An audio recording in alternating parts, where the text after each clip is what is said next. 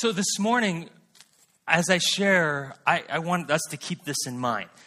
This is an incredibly active church, isn't it? Yeah. The camps that you guys have done this summer, give yourselves a hand. You guys have pulled off some significant stuff. And you know, Jared and Ann's philosophy is that we are going to accomplish what God has by going and doing and participating. Some of you have been going and doing and participating that you're kind of in that I'm catching my breath phase. And so I just, I lead with that as I talk about moving and going and, um, and exerting and sweating I want you to keep in mind that you could be in a place where you just need to catch your breath. So let me be like the coach from the sideline who's saying, Hey, you're doing a great job, and Jesus is going to meet you, even if you're a little bit fatigued because you've been working hard. Does that make sense? Yeah. Because what I am going to do is push and prod and excite us, I hope, and inspire us that when we get in motion with Jesus, powerful stuff happens. Yeah. So uh, last year, 2014, I decided that I am going to run a 5K. And I ran cross country in, high school for a year, did track for a year, and I enjoy long distance running. But I thought this will be the year to PR, to you know, do your best. And so I began this um, ridiculous training program that was incredibly painful. I'd be out on these training runs. I'd be like, Jesus, just come now, or or kill me. I mean, either one. I may be killing myself right now. This is, but I was ready. I was ready to PR, and so I show up the day, the Lucky Clover 5K, and I arrive and I look at the course, and the first mile has three quarters of it that is uphill. And I thought, well, I'm probably not going to PR. But I'll give it my best because my parents came out. And I don't care how old you are, when your parents come, you're like, like kids on the stage, like kindergarten performers, they're like, hey, Emma. Yeah. So I was like, I'm going to do this. And so gun goes off. First mile, three quarters of it is uphill, and I'm going. And I look down at my watch at the end of the first mile. I am on pace to PR. Whoa. And something that I've never experienced before I am within striking distance of the leaders. Now, did you hear what I said? Isaac Hovit was in striking distance. And I thought, oh my goodness, I might PR, and who knows, if I have a good kick, I might just. Mile two goes through. In the middle of mile three, I look down. I have a heart rate monitor. You know, it tells you how hard you're working or how hard you're not working. And my heart rate was screaming at 189 beats a minute. And I have like three quarters of a mile to go. And so I'm just, I'm just, ah, I don't know if I needed that information, but it's affirming what I feel on the inside. and I had to stop. And I walk for like 20 seconds. And I know PR is gone, leaders are ahead. Wow. But getting out and being in motion, I learned something about it. I finished the race. I did finish the race. Paul says this. You guys have been studying Paul and his journeys and lessons from the road. Paul is writing the church in Corinth, this crazy church. I mean, like loony. These guys are crazy but he's encouraging them to be together. And he uses this metaphor and he calls us, them, and us to the body of Christ. This is what Paul says in 1 Corinthians 12. He says, All of you together are Christ's body, and each of you is a part of it. Let's read that together. All of you are together, are Christ's body, and each of you is a part of it. Who's a part of it? Turn to the person next to you and say, You're a part. That's right. That's right. Paul is saying that every one of us has a role to play. Elsewhere in Colossians, he describes that Jesus is the head of the church and we are his body.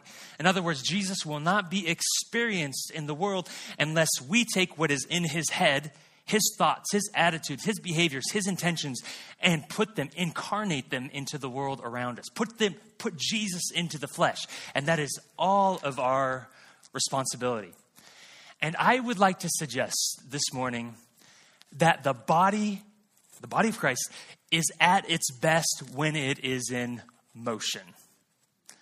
Let's say, let's say it together. The body is at its best when it is in motion. You know that scientists say now that sitting is the new smoking. Have you heard this? Yeah. That we have so much opportunity to sit in our culture. We can sit to work, we can sit to travel. Uh, there's major side effects, adverse side effects that are not good for us to be sitting. Actually, Brad, you'll appreciate this. I found a study from Australia. Yeah, it must be right. It has to be right. Yeah. And this study, there's a quote from this study. Another study in the journal Circulation looked at nearly 9,000 Australians and found that for each additional hour of television a person sat and watched per day, the risk of dying rose by 11%. That's crazy. Sitting is harmful for us. So some of you just want to stand right now. You're like, okay, I can't sit. This is, yeah. Feel free as we move on this morning. But I think it's true in a similar way with the body of Christ. That it's easy within our culture, the way that we wire and the way that we think about discipleship, we think about consuming information. Like when we think of discipleship, we usually attach class to that.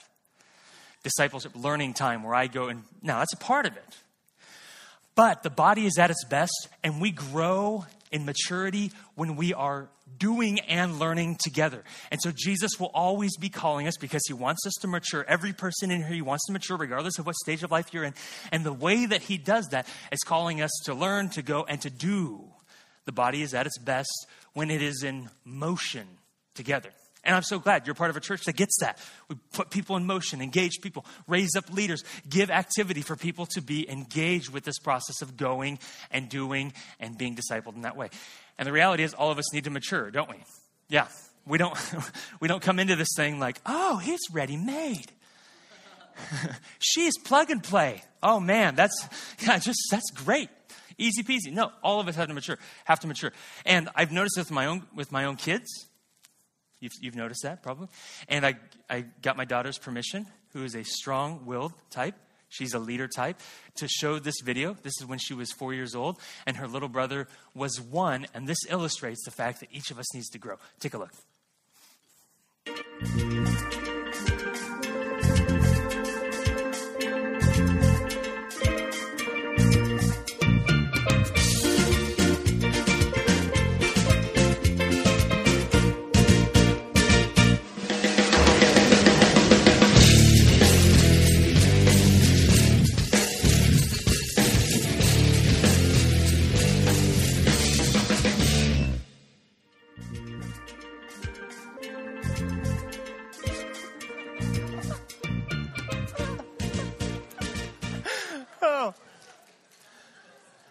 Could not have staged that, right? That just, that happened. My daughter is a leader.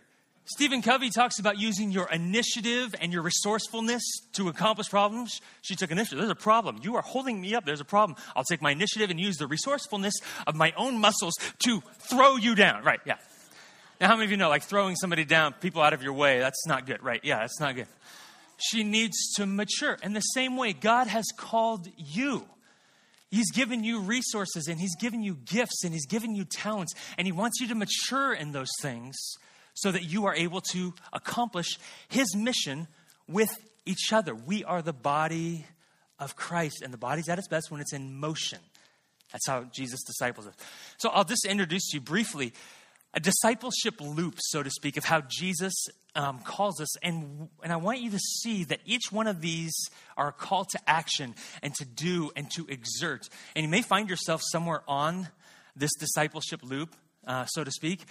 But I think this happens consistently over time. This is the way Jesus works with us. So the first word that Jesus, um, that I want to point out in terms of how he disciples us and how he asks us to exert is come. Jesus says to come to him. John 7:37 on the last day, the climax of the festival, Jesus stood and shouted to the crowds, "Anyone who is thirsty may come to me." Now, if if you're a parent, you know that when you say come, this is not like an invitation to passivity. but you're like, "Child, come here. Come here." Now, come. In the same way, Jesus always, he will initiate and say, Come to me. Come to me. Be in my presence. Set aside time, discipline your life in a way that you can be with me. Come to me and sit at my feet and learn. Let me heal you. Let me, let me speak over to you as we did in worship here. I was just so moved. Your love so deep. Oh, Jesus, you are my everything. I'm coming to his feet. It takes activity to go and to do and to be a part of this. A second thing that Jesus will always call us to is to repent. Come, first of all. Secondly, he will always call us to repentance. We see Jesus doing this in Matthew 4. From then on, Jesus began to preach, Repent of your sins and turn to God, for the kingdom of heaven is near. Listen, we all have areas in our life, we have attitudes and we have actions that are outside of the will of what God would want for us, and He will consistently say, Oh, come to me.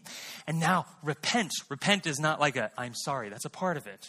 But sometimes we think of repentance as just like, oh man, I messed up. That's a part of it.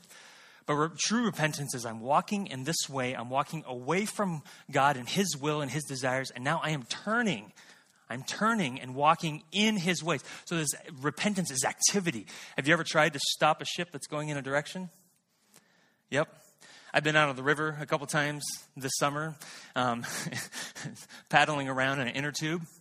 And when you have some, the current is going in a certain direction and you need to change course, that takes what? Exertion and effort. And I think Jesus is always calling us, and there's so many of you in here right now, they're identifying, oh man, I've been walking this way and just saying, oh, I'm sorry for that, isn't going to cut it. Jesus is asking you to turn and to repent and to move in the other direction. The body's at its best when it's in motion. He invites you to get in gear with that idea of um, moving away from the things that are tripping us up. Thirdly, Jesus says, follow. He says, come to me, repent of your way, and then follow in my ways. We see this in Matthew 4. Again, Jesus called out to them, Come follow me, and I will show you how to fish for people. Follow me. We don't do this as much anymore because we all have GPSs on our phone. But do you remember the days where, like, you're going to meet at a restaurant and somebody from out of town is like, I don't know where that restaurant is, and you would say, Follow me. Do you remember these days? Yeah. We don't do that as much anymore. But would you pull out of a parking lot somewhere and the person is supposed to be following you, and you get down the road and you realize these people are horrible followers? these people know how to follow. If I'm going 45 miles an hour, you are following me and you are going 45 miles an hour. If I'm making the left turn here, you need to make the light and make the, yeah, it's on, the onus is on them to be a good follower. And the same way, Jesus has us on a trajectory and he has a direction. And he says, These are my ways. My pace is your pace. My direction is your direction. My ways are your ways. And we're not just called to be like, you've heard this before, not a fan of Jesus. Like, yay, Jesus is great. He's doing good things. That's great. Yes, we need that. But more than that, it's like, oh, Jesus, what are you doing? You're great. Oh, and I am going your way. That takes effort. And I tell you, in our culture, in our day and age, it is very easy for us just to wave at Jesus. But he's not asking for wavers, he's asking for true followers. The body's at its best when it is in motion. Next, Jesus always calls us to go. So come, repent, follow, and then go. We see this, therefore, in Matthew 28 19. Therefore, go and make disciples of all nations, baptizing in the name of the Father, the Son, and the Holy Spirit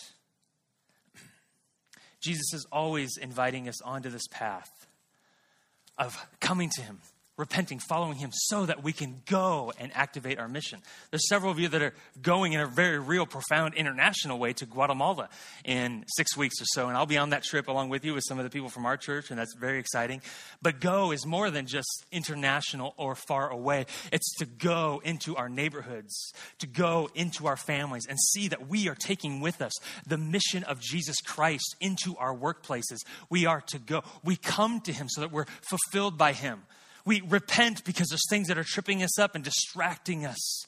And then we are to follow in His ways. We learn His way of love, His way of engaging people, His ways of spirituality, and so that we are prepared to go. And when somebody's been walking on that path, which by the way happens all the time, it's come and repent and follow and go and come and repent and follow and go. And when we continue to do that, we are ready to meet the people that Jesus has for us. Do you know that you are sent to Washington County? You are sent here. It is no accident. It is not a job that brought you here. God may have used a job to bring you here, but you are sent, and He has a purpose and a place for you to engage this world. The lost and the hurting and the dying need you. Okay. Hey, thanks. so, um, in this process, I have some tips that I've learned along the way that I'm, I'm continuing to learn along the way with my own discipleship and the things particularly that are happening, happening in Cottage Grove. And uh, you'll enjoy hearing uh, some of these stories. So, if you're taking notes this morning, this is like the, the actions, the to do, some things to keep in mind, in particular ways that Jesus might encourage you to get in motion. The first, try, even if unconventional to your ways. There could be something that is coming up, that an opportunity for your own growth and discipleship on one of those pegs of that discipleship loop that is going to be, you're going to have to try, even if it's unconventional, even if it's what you didn't expect. So on May 10th of this year, there was a young man in Sweet Home, Oregon, who um, was frustrated. He was frustrated because he felt like God was calling him to be a youth pastor. And he had spent the previous few weeks praying and looking for the right position and job and really feel like God was just calling him to focus on that. And he had never been unemployed except for that three week time in his life and the three months prior when he was serving in Uganda where God gave him that strong call. And so he's beginning to feel like, well, maybe I didn't hear God and I'm just supposed to get a regular job and see what happens. That same day, May 10th of this year, is the day where I was frustrated. I was frustrated because our church was finally a place where we could afford to bring on a part time youth pastor. And I was doing all the things that I knew I was supposed to do to find that part time youth pastor. I'm, I'm networking with people, I'm asking about certain people, I'm inviting certain um, individuals to maybe consider joining us. And I'm just frustrated. I feel like, God, you need to send somebody to Cottage Grove. And in an instant, I, I felt like I'm supposed to put an ad on Craigslist. Now, Brett, I don't know if you've been to Pastoring 101, but in that class, they teach you don't search for youth pastors on Craigslist. because it's not a real class, and they don't really say that, but I think that's wisdom.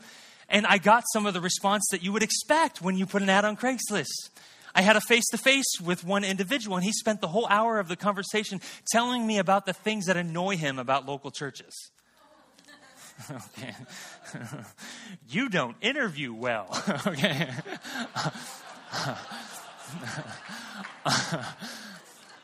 um, yeah. So, sorry. Jokes running through my head, but. but Colton emailed me, read his resume, had coffee with him, and I thought, God, this is better than I would have expected. Yeah, because I'd had coffee with the other guy too. he came to our church. And in the context of worship, I just saw him undone along with his fiance. Just, we spent the afternoon with them. We invited him to a formal interview. And I just kept saying, God, this keeps our. My final step was I called Jared and Ann. And so I have this kid from Sweet Home. He was raised Mennonite, which you know Jared was too. This couldn't be so bad, right?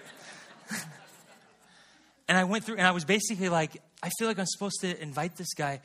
And Ann and Jared were like, Yeah, you sound like you found your guy. Everything was lining up.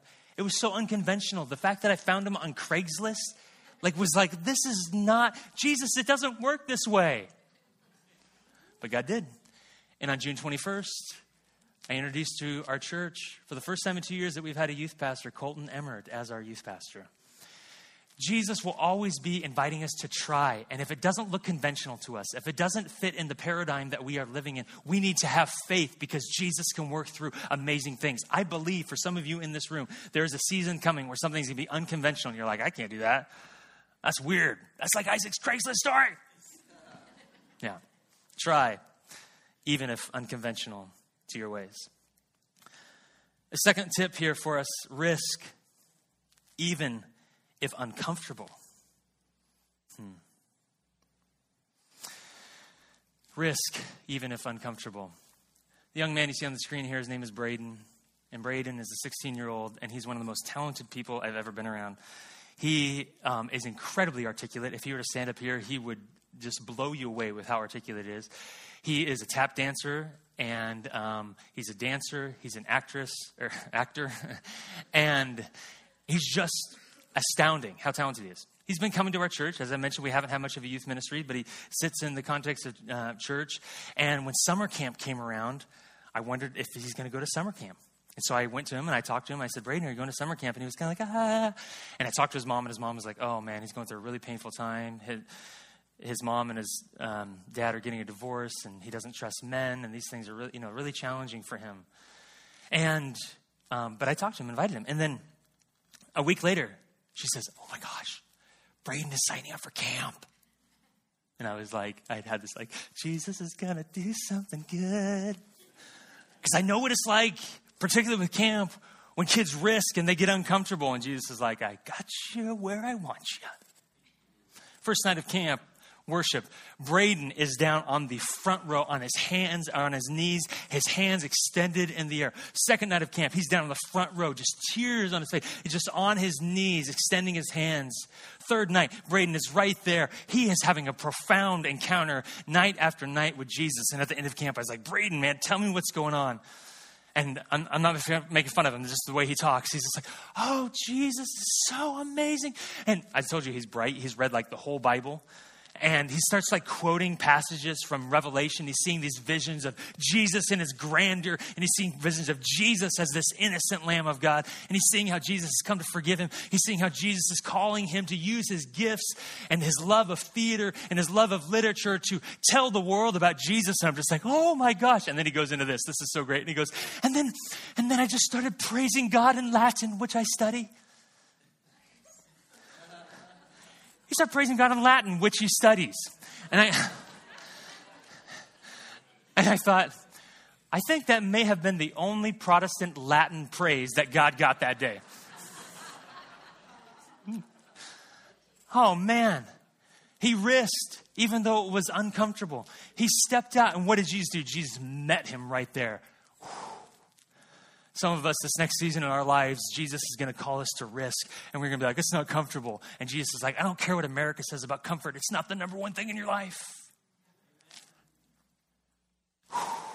risk, step out, go, get in motion, and allow Jesus to incredibly touch you, transform you for the sake of his kingdom. Third tip play to be shaped in your skills. Get in the game. So I mentioned this youth pastor that I have. His name is, you know, Colton, and and he's better at basketball than me. Did you notice my humility as I admitted that? Yeah.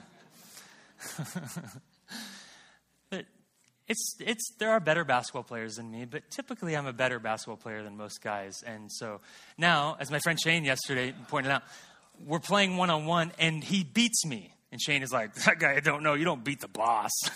like, anyway, but as a result of playing with him, I've developed a new move. It's a move I saw him doing, and it's a move I need to do because he's he's stronger and quicker and can jump higher and shoot better than me. and I developed this little move, like this little step back thing, and and to get some space so I can get my shot off. And I have beat him from time to time. But we've got to get in the game and play so our skills get sharpened.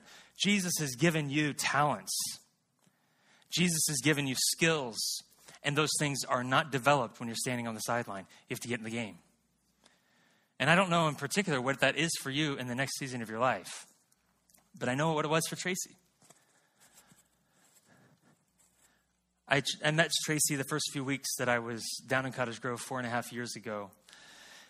And Tracy, 10 years ago now, had had breast cancer stage four and had been um, healed by Jesus through that process. And at the beginning of breast cancer, she was a nominal Christian. Like, you know, attend church, hang out, but really didn't have an active relationship with Jesus. Through that process, Jesus like grabbed her and said, Tracy, I have a calling for you. And Tracy has learned that she is called to be a speaker and to be an author. Tracy graduated from high school with like a 1.8 GPA. She's about 50 years old now. She'll be 50 this year.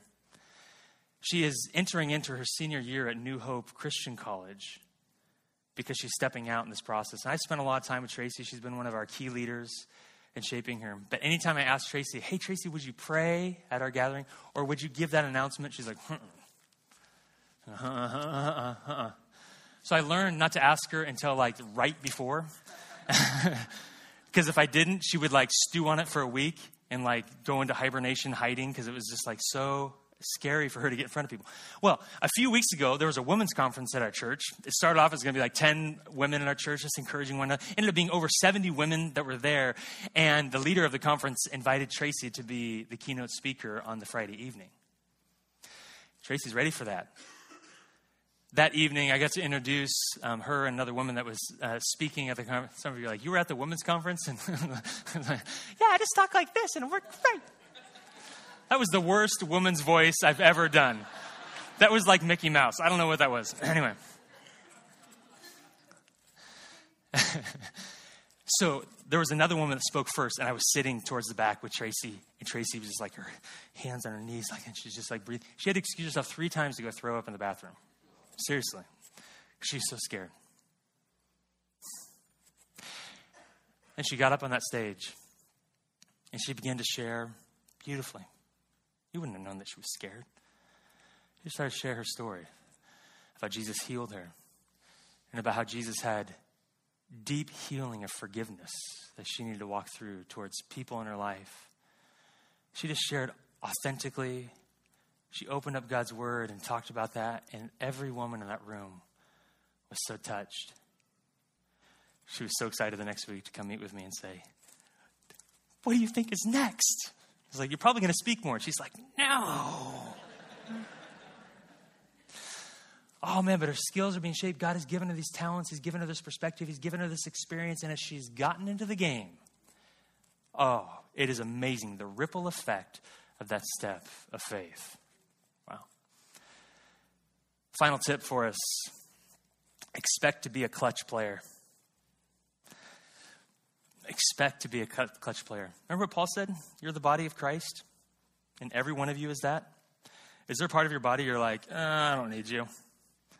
No, no. Actually, when there's a small part of your body, like your pinky toe or your pinky or something that's hurt, you're like, oh, okay, that's not as effective, and I need that to heal. You very much notice it. In the same way, God has invited you in a certain area of the body of Christ to be the clutch player, and nobody can accomplish what Jesus wants to happen in this body but you.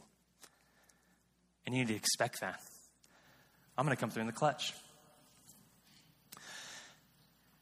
Jennifer, here on the screen, um, she's been a Christian now for a whole two years. I think I told a story about Jennifer when I was here last time, and just this profound journey. She's in her mid 40s. Um, she's single mom. She's come through Alcoholics Anonymous and has been clean and sober now for uh, six or seven years. And in that process, found Jesus in a profound way. It's very fun to spend time with Jennifer. Um, she's been growing in her leadership, and we've been giving her opportunities. I've been mentoring her a lot. Uh, she'll be enrolling at George Fox University this year to uh, pursue her Master's of uh, Divinity uh, degree. Uh, she's also pursuing right now a Foursquare, um, uh, to be a, force, a licensed Foursquare pastor. It's very exciting, things that are happening. She came to me this the beginning of the summer. She goes, Isaac, I feel like I'm supposed to gather these women, that women's conference I talked about, and to do this thing. And it might just be like 10 or 12. I feel like I'm supposed to invite this speaker and this. And I was like, that's awesome. Let's do it together. Just come alongside. And oh, yeah, that's awesome. Wow. And she is expecting, like, okay, God's going to use me. I've been a Christian for two years now. Isn't about time He's really going to use me? I thought, yes, it's about time. He's really going to use me. And she put together this women's conference. She got all the speakers, and all of a sudden, there's over 70 women are part of this thing. She was the first speaker at the event, and she talks about, about how God is calling dry bones to come alive. She's preaching out of Ezekiel and encouraging these women, and people are just in tears saying, Oh my gosh, I, I want what you have and what Jesus is doing. Jennifer has expected to be a clutch player. She has a role to play. And listen, no religious institution is going to let a woman who's only been a Christian for two years, that has a messy life with, with children from two different fathers, who's gone through AA to lead. A religious institution can't do that, but the love and the grace of Jesus Christ can. And she expects, I'm going to be used. I think it's good. I mean, uh, hmm. I tell Jennifer, you're like a quarterback. Yeah, distributing now, engaging, providing leadership. And it's your sophomore season when you're a veteran. Oh, Satan, look out. Oh, I just get to. Yeah. Well, I have one thought about this for some of you who are fatigued and you've been serving, you've been doing this. Um, this is what I believe. Have you heard of a runner's high? Have you heard of runner's high before? Like runners who like describe this high feeling that they get. Um, that's because your body, when you put stress on it, releases endorphins. And endorphins, I have this quote here.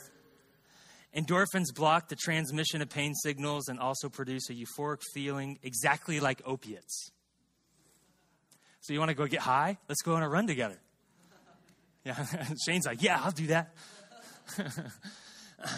wow, I believe the same thing happens when we throw in together as a church body. That as we exert, as we run hard, sometimes we're putting stress on ourselves and there's pain, but the Holy Spirit gives us endorphin shots along the way. We had a huge event a few weeks ago, and and it was so much work. It was one of those things the day before. I'm like, why did we say yes to these kind of things? This is just crazy. But then all came together and people came to know Jesus. And I got together with my team afterwards. We're in Starbucks debriefing, and you would have you would have thought we were high because it was just like, oh my gosh, what did Jesus do? He'll give us an endorphin shot along the way. He will. He will be faithful. And some of us who want to step out can trust that. Well, well, I told you about my race at the beginning. And remember, mile three came along and I just was tanking out. Well, I decided to finish hard, and as I rounded the last corner of the race, I realized something. This race is either a 10K or a 5K. And all of the runners who were ahead of me peeled off for the 10K. And lumbering across the finish line was Isaac, the winner of the 5K.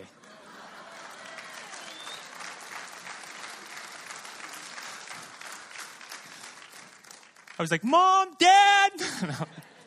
Actually, I was like, I don't want to talk to anybody for 10 minutes. I am ridiculously undone right now. I was just, anyway. I think heaven's going to be like that.